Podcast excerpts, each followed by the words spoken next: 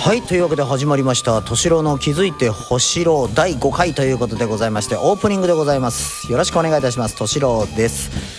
えー、今収録している日にち、えー、11月20日、えー、午前はですね6時24分を回ったところでございます。朝です。これってねあの言ったら撮り直しなんですよね。えー、昨日ツイッターにもあげましたように、えー、お詫びということで、えー、なんだっつって言ったらあの例のですね 僕があの盛り上げていこうかなって思ってましたあの鼻歌の 話がありましたが、えー、僕はテトレ教だということを言ってもうさんざっぱらからあの宣伝してですねよしやるぞなんてなこと言ってたらですねあの例の、えー、著作権というものがございまして、えー、どうもですね調べるとですね鼻歌もダメだと。いやそうなんだみたいな。調べたらそういう風に言ってんすよ。だからアカペラもダメだったりとかするそうなんですよね。まーんと思いながら。後でケチつけられても嫌なのでもうちょっとこの際やめとくかということで撮り直しちゃおうなんてな風に話になりましてですね。話になりましたって俺が決めたんだが。うんということで、えー、もう大変皆さんあの楽しみにされてた方がいらっしゃったらですね、えー、大変申し訳ないなと思いながらですね今回撮り直して、えー、別ネタを。なのでもうあのテトレ会はもうあのまあ、そのままアーカイブで残しますがあれで終わりということにさせてください。すいません。この話はあのいつか僕と直接会った時にしましょうね。えー、会える方は会いましょう。よろしくお願いいたします。さあさあさあ、えー、話は変わりますが先日ですねついに私もあのスターバックスデビューを果たしましてね。いやスタいやまあ過去にあのスターバックスを使ってないのかっていうわけじゃなくてあのいつもはそのコーヒーを買ってそのまま持って帰ってたんですよ。いわゆるテイクアウトってやつなんですが。いや今回はまあ初めてその店内でお召し上がりですよ。しかもコーヒーだけ。さらに言えばえー、待ち合わせをしている状態ですから、えー、コーヒーだけね飲むっていうような形もちょっと変でしょ？なのでベッとこうあのバッグの中からですね本を取り出して読むわけですよ。どうですか皆さん？自慢にもなんないけど。ねでもどうせあれでしょ皆さん。あの勘ぐってらっしゃるんじゃないですか。どうせ敏郎はどうせ本っつったって漫画だろうと。お前さんざっぱらから言ってたじゃねえかと。思う方もいらっしゃるが違うんですよ。ああもう僕も今回活字を読みましたよ皆さん。東野圭吾さんなんですよそれが読んだのが、あの今回は読ませてもらったのはあのガリレオシリーズですね、えー、最新刊なのかな「透明な螺旋」ということでですね、えー、初版が出たのが確か9月ぐらいだったと思うんですがうん。いやいや面白い、えー、この間からですねあの我が家ではあのガリレオあのドラマのやつですね以前あったやつをもう第2期ぐらいまで全部バーッと一気に見たんですけどまあその影響ですかね。でね本屋パッと見たらそれが置いてあったんで。あのまだあの文庫になってないのであの高いやつですよね。でそれをもうバッて手に取ってですねあのブックカバーお付けしますかなんてなことを言われましたから「おお願いします」と。だからもう表から見たら分かんない本をですねわっとコーヒーを飲みながら読んでんすよ。この絵ですよね。もう映えですよ。映えではないか。いやなんかねはためで見たらどうも見られてたのかななんてな風に思いますね。まあ僕結構自意識過剰なんでですね。周りからどう見られてるか気になるわけですよ。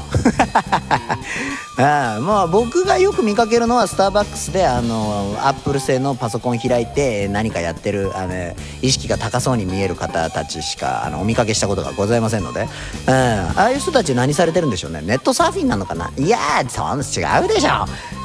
仕事やってんすよ。うん、傍らにはそのね、ななんだ、L とは言わない、通るとかいうような呼び方してあるようなサイズですね。うん、それのコーヒーをこう傍らに置いてですね、うん、メガネをちょっとたまにこうクイッとこうなんかしながら、なんてな風なところなんじゃないですかね。うん、ひがみと。いやいやもうダメだ。これはもうオープニングがダラダラだぞこれ。うん頑張っていきたいと思いますんで、えー、最後まで、えー、聞いていただきたい。よろしくお願いいたします。ということでタイトルコールいってみましょう。敏郎の気づいて敏郎あ違う敏郎じゃない。敏郎の気づいて敏郎始まるよ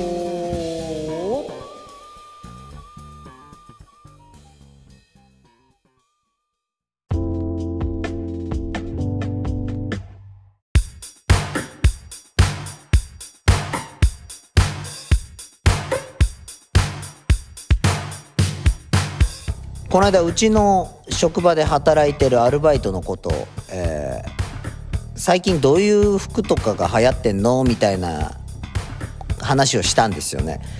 でなんか彼が言うには今の若い子たちの間ではそのロングコートとかあとなんかまあ定番で言えばスタジャンとかですかねなんてなこと言ってまして彼その彼も結構おしゃれな子なんでなんかファッションには結構そのなんか明るい知識があるというところだったんですがへえってそんなのが流行ってんだとかっていうふうに思っててでふとですね、えー、僕がその当時、まあ、若かりし頃どういうのが流行ってたんだろうなとかいうことでちょっと昔を振り返って考えてみたんですけどなんかね僕はそこまでそのバイトの彼みたいにそのファッションに明るくなかったのでなんかねまあそれこそちょっと前も言いましたけど夏は T シャツにジーパンみたいな。で冬もなんかもうジャンバー着て下 T シャツみたいな。だからもう結局今と変わってないじゃないですね。今でこそそれこそ春物秋物みたいなのも意識して着るようになったりとか。アウトドアっぽい格好しとけばまあ別にいいかなみたいなところでなんかこう自分の中で決めてるところはあるんですが当時は何何だったかな？服よりもねそれよりもなんかこう身につける小物とかそういうところですよね。靴とかそんなんだったと思います。僕高校の時バスケット部だったんですけどその時もそのバッシュがすごいあの流行ったりしてたのでなんかそのそれこそ学校にもバッシュ履いてってでそのね、部活もバスケやってるからみたいな、なんかそんな感じで。でそのエアジョーダンとかもありましたしね。でなんか僕はいろいろとコンバースのハイカットを履いてたりとかユーイングとかいう当時のその NBA プレーヤーの名前を冠にしたブランドのバッシュ履いたりとか。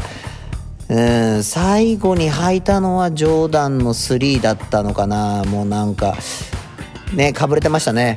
なんかバッシュ履いたら上手くなったような気がするんですよ。うんやっぱ思い込みって大事ですから。そんなこともあったかなみたいな。だからやっぱ靴とかはすごいなんか見てたりしてましたね。あと時計ですか。もうキアヌ・リーブスがつけてたあのスピードで。あのスピードモデルなんかも欲しかったですもんね。あれ欲しかったんですけど回り回って買ったのが当時流行ってたアルバのスプーンというですね。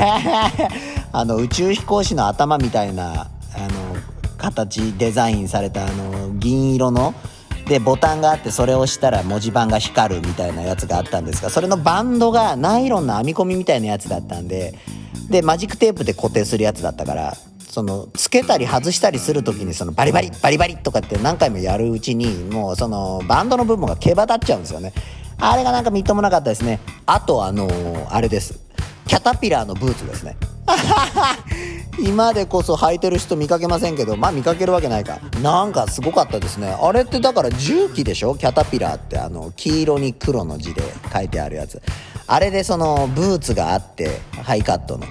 でなんか紐結び紐が長いからその上の方までギューって縛ってさらに外周を靴の外周を何回か回して前で結ぶみたいな。当時流行ってたと思うんですけどね、ホットドッグプレスとかっていう雑誌読んでましたもんね。なんか懐かしいな。で、あとなんかドクター・マーチンであったりとか、で、あとはティンバーランドとかも当時からありましたもんね。なんかちょっと前までなんか若い子たちがすげえ履いてた印象があったんですけど、なんかこう、スウェードっぽいなんか、なんか黄土色のブーツを履いてるダボダボした格好をした若い子がいるみたいな。もうそんなそれぐらいの印象でしかないんですが。うんなんかそうですね。あんまり興味がなかったとはいえそういうところにはすごいなんかこう反応してた自分がいたななんつってこう振り返る時がありますね。なんだでねその流行とか歴史とかって繰り返すみたいな話だからまたなんかこういう90年代ファッションとかそういうのってまた来るんじゃないですかね。ね新しいの来ればいいなとかっていうよりも古き良きものもあるわけですよ。つってねそのヤンキートレンドのトラサルディとかが来るかっつって言ったらちょっと今んとこ分かんないですけどね。うんあんなもん来るかも分かんないしですね。もうもうリーゼント時代がまた再来する可能性もあるわけで。そうするともう我々のもうね時代ですよね。おっさんがそんな格好でその若者のトレンドに乗っかってるっていうのはちょっと恐ろしいですけどもうせいぜいタレントさんがやってみたいなところになるのかなみたいな。若い人たちとたまに話をするとこういう刺激のある話もありますから。刺激があるのか分かりませんけど。うん、なんか年取っていくとどんどんどんどん地味になっていくじゃないですか。なんかこうおじいちゃんおばあちゃんとかの服ってもうなんかもう地味でしょ？ねえ僕はその年取ってもなんかいつまでもねジーパンとか入っておきたいですよね。あのクリント・イーストウッドみたいな。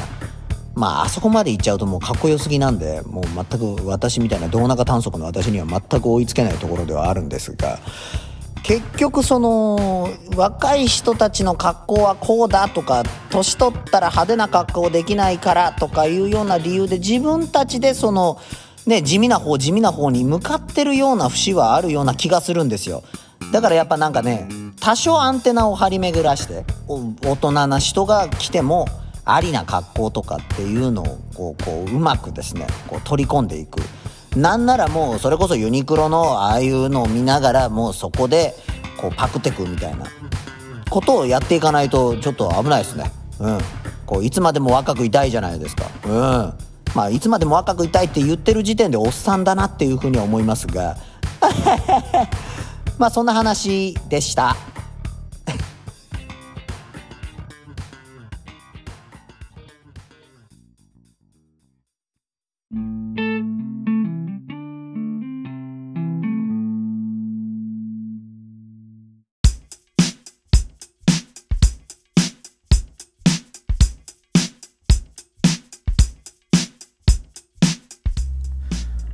この間あのペペオーバーを聞きましてねあのクマさんが、えー、熱くジャッキー・チェーンを語ってありましてですね。もう大変あの共感しましてね。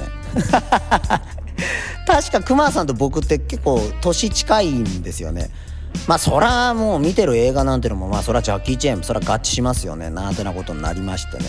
うんあの聞きながら「うんうんうんそうそうあるよね」とかっつってあの独り言言ってましたけども。まあね映画といえばもうやっぱジャッキー・チェーンもさることながらですね僕の中で一番あのなんかドンって響いてるのは80年代の映画なんじゃないかなと。映画館なんて行こうもんなら山1個必ず越えないと映画館なんかありませんでしたから。やっぱなんか特別な感覚はあったわけですよ。うん。で、まあ、飯塚の方に行ったりとか、うん。で、80年代なんですけど、やっぱり有名どこで言えば、まあ、E.T. とかもそうですけど、あれも映画館で見ました。うん。あれですよね。確かドリュー・バリモアが子役で出てんですよね。あの、チャーリーズ・エンジェルですよね。うん、あの人ももう子役からやってるから、まあ、向こうで言うとこのえなりかずきみたいなもんじゃないですかね。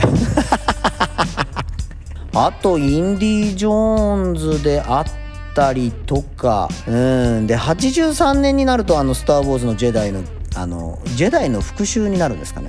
ジェダイの帰還になるんですかね。なんか名前変わったでしょ確か。よく覚えてないんですけど。うん完結編ということで。僕はあのどうしてもですねあの新しい3部作がどうしてもなんかあんまりしっくりきてないんで、まあ古き良きものにしがみついて新しいものにいけないっていうあの根性なしな部分があるんですがマーク・ハミルがかっこよかったんですね。キャリー・フィッシャーも美人ですし。それこそインディ・ジョーンズで言えば魔球の伝説ですね。うん。僕が覚えてるのはこれ。えー、それこそそのインディ・ジョーンズの相方みたいなのをやってるあの、ちっちゃい兄ちゃんがいるんですが、あの人はそれこそグーニーズにも出てましたね。グーニーズですよやっぱりもう。僕が大好きな映画の一つですねまた。インディ・ジョーンズを知る前はやっぱグーニーズでしたね僕は。なんかこうからくりがあって罠があってお宝を探すっていうなんかこう冒険ものっていいですねやっぱり。なんか今でこそね CG とかそういうのを使ってなんかリアルに見えるからすごいなとか思いますけど昔はなんかもう言ったら特撮ですから合成なんですよやっぱその子供心にも見たら分かるんですよなこれ偽物だなみたいな風に思うんですけどでもやっぱりそういうのがあってもなんかハラハラして見てたような記憶がございますねその中での特撮の一つとしてあのゴーストバスターズじゃないかとあの例のやつですよねあのてっててれてってってです。あ、もう言わない。もうダメダメダメだ。テトレ今日はどうしてもこうテトレで表現しそうになって。まあまあまあ、もうこの、もう、もうやめとくぞ。もうこれ 引きずるから。うん。で、まあ、ビル・マーレですよね。うん、僕が好きな俳優さんの一人ではありますが、うん、あの人も独特なキャラですからね。うん、3人のゴーストとかもその後見に行ったりとかしたんですがあと80年代を代表するものといったらもうやっぱりもう代表するのは「バック・トゥ・ザ・フューチャー」シリーズじゃないですか。僕はもう今あの今まで見てきた映画の中で一番好きな映画は何ですかって聞かれると迷うことなく「バック・トゥ・ザ・フューチャー」パート2って言うんですよ。バックトゥザフューチャーパート2の方が面白いんですよね。3はなんか、あの、面白いんですよ。ハラハラするんですけどね。なんか西部劇っていうところに何かこう、こうピンとこなかった自分がいたんですかね。うん。なんかね、マイケル・ J・ フォックスですよね。うん、パワー・オブ・ラブですよね。あの、誰でしたっけ？あの人。あの人です。あの、ヒュー・イルイスですよ。あの人実は映画の中出てるんですよね。ご存知ですか？皆さん。これトリビアなんですけど。あのマイケル・ジェイ・フォックスが演じるあのマーティが学園祭のオーディションみたいなのを体育館でやるんですがあれでガーンってこう演奏するでしょしたらその審査員みたいな先生か保護者か分かんないですけどその3人が並んでで、あ、もうやめていいよ。はい、ありがとうございましたって言ってる人が実はヒューイ・ルイス本人みたいなですね。面白いんですよ。しかもやってる、そのオーディションでやってる演奏がそのパワーオブラブっていうですねそういうところになんかこう細かく目がいっちゃうんですね。面白かった。まあロバート・ゼメキスですよね。うん。で僕はあんま好きじゃなかったですけどうちのいとこがすごい好きだったのが「トップガン」ですね。あのトム・クルーズが乗ってるバイクがかっこいいんですよ。あれ何だったっけな。GPZ900R でしょ。忍者ですよね。もうもう日本車乗ってんすよねトム・クルーズ。うおーとかっつって走ってるシーンが印象的でしたが。あれもね、うん、トップガンも、まあ面白かったんですが、そうですね、あとは、スタンドバイミーですかね。スタンドバイミーも面白かった。リバーフェニックスでしょう。うん、かっこいいんですよね。で、意外ですが、僕はこのリバーフェニックスに注目する以上に、コリー・フェルドマンの方にも目がいってたというですね。はい、コリー・フェルドマンですね。あの、メガネかけてるお父さんがベトナムの機関兵で、みたいな。で虐待を受けたんですがお父さんのことは好きだみたいなこと言ってましたがうんあれに出てるそのコリー・フェルドマンはそれこそさっき言ったやったそのグーニーズにも出てると。うんあのスペイン語か何かが話せてお手伝いの人の通訳をするシーンとかが結構印象深いんですがああいうのもあの面白かったですね。でまあ後半になってくるとプラトーンであったりとかケビン・コスナーがかっこいいアンタッチャブルとかいう風にいくんですよね。もうなんかそこのぐらいになるともうある程度覚えてるのでうん。なんか楽しかったですね。やっぱ90年代あ90年代じゃない80年代。で最後に締めくくるのは僕の中では「ダイ・ハードと」えー、ブルース・ウィルスですね。えー、世界一運のない男。なんてなこと言いながらですね。本当に運のないことがもうもうこれからあと34回続きますから。すごいんですよね。でもう最後の方僕が見た中でもうすげえなと思ったのはあの「ダイ・ハード4.0」かなんかのやつなんですけどその時のあのなんか敵をやっつける時のシーンはすごかったですね。相手の銃がそのホルダーに入った状態の中でトリガーを引いてバーンって発射された弾が相手のその持ち主のその足にバーンって命中してうわってひるんでる間にその銃抜いてやっつけるみたいな。もうなんかすげえなそれって。分かっててできんのかよとかっていうふうに思いましたけども。最初のまあダイハードシリーズで一番好きなシリーズは3なんですよ意外に。サムエル・エル・ジャクソンが出てるやつなんですけど。あれも面白かったですね。うん。でまあね本当80年代後半さっきの「ダイ・ハード」に続けばもうインディ・ジョーンズ最後の聖戦と。これはなぜか親戚のおばちゃんと一緒に飯塚の映画館で見ましたね。セントラルやったかな。インディ・ジョーンズ面白い。うん。映画ってどうしても映画館で見るときは絶対と言っていいほど僕は字幕じゃないと嫌なんですよね。なんか映画館にいた気がしないじゃないですか。うん。最近でこそそのなんか日本語吹き替え版みたいなのも別で上映されてはいますが昔なんかそういうのなかったので字幕ばっかりだったですが。でもどうしてもやっぱこうねあのー、テレビで見る洋画みたいなのはどうしても吹き替えばかりだったからその中での知識で言ってますよね。うん。インディ・ジョーンズ、そのハリソン・フォードはどうしても村井邦夫じゃないとダメだし、ジャッキー・チェンなんかも石丸さんじゃないとダメですよね、やっぱ。うん。で、言ったらそれこそ、あの、ブルース・ウィルスにしたって、野沢那智じゃないとなんか気持ちが悪いみたいな。うん。やっぱ声優って大事ですよね。うん。いつかなんだっけな。あの、バックトゥザフューチャー、それこそパート1の時の吹き替えが、織田裕二がマイケル・ジェイ・フォックスやってたりとかしたんじゃなかったっけかな？なんかありましたよね。僕はどうしても三谷裕二さんのバージョンの方が好きなんですけど、マイケル・ジェイ・フォックスといえばあの人かなみたいな気がしますが、なんかね、こうやってね、最終的にこう、声優さんの方に行っちゃうっていうのもちょっとどうなのかなと思うんですけれども、もう映画の話出すとキリがないんですね。うん、まあ特に80年代。うん。ぜひですね、えー、私を知ってる人はあの今度お会いした時はそういう話しましょう。以上。映画の話でした。くまさん便乗してごめんなさい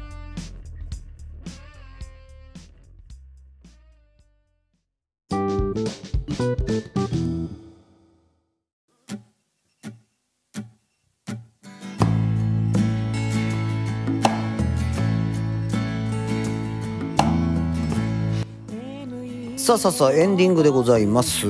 いかがだったでしょうか？第5回「敏郎の気づいてほしろう」ということでございますけれども、えー、エンディングはですねこの間もあの紹介させていただきました猫兵さんの曲がバックにかかっていると思うんですけれども。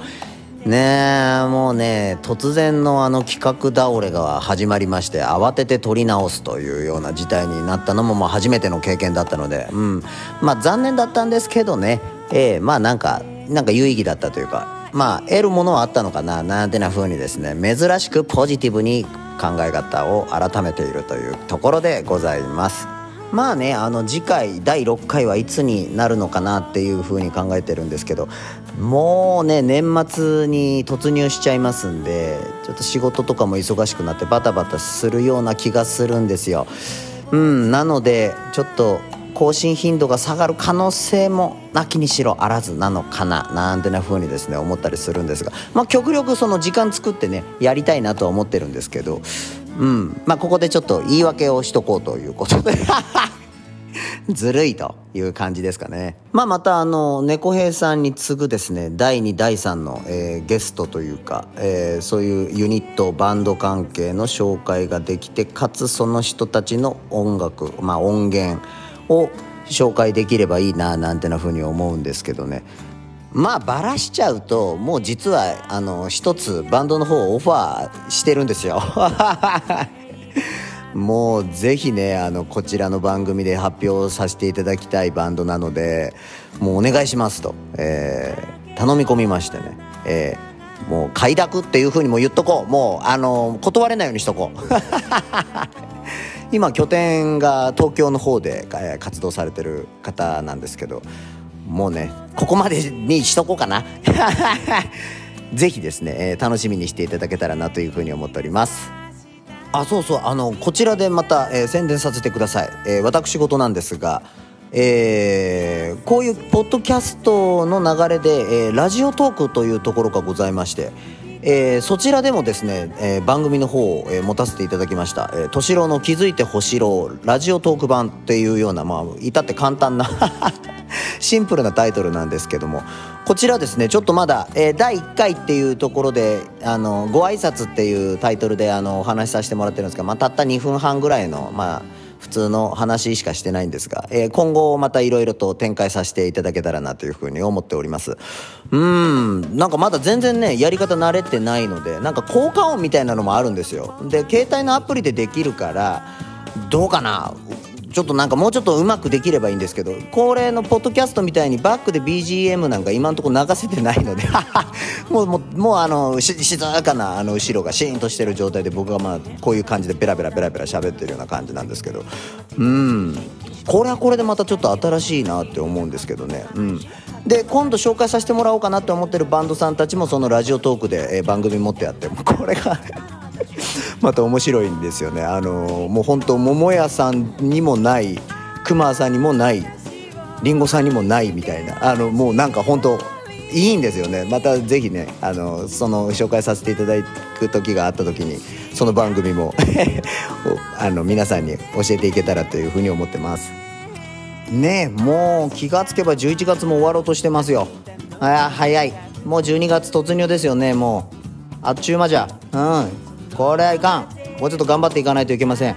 まあでねあの12月に向かってまたどんどんどんどん気温の方もね下がってるので、えー皆さん、えーそういう時こそ、えー体調管理、え体の方を温かくしてですねお外に出られるなり仕事されるなりして、え風邪なんかひかないようにですね、え日々、えー美味しいものを食べてえー面白いことがあったらケタケタ笑って免疫力を高めてですね、えーこの寒さを乗り越えていきましょう。というところで、えーうまくまとまったのかな？よくわからんけど。さあということで、えー今回ここまでにしときたいと思います。お相手はとしろでした。それでは皆さんごきげんよう。さようなら。ペッ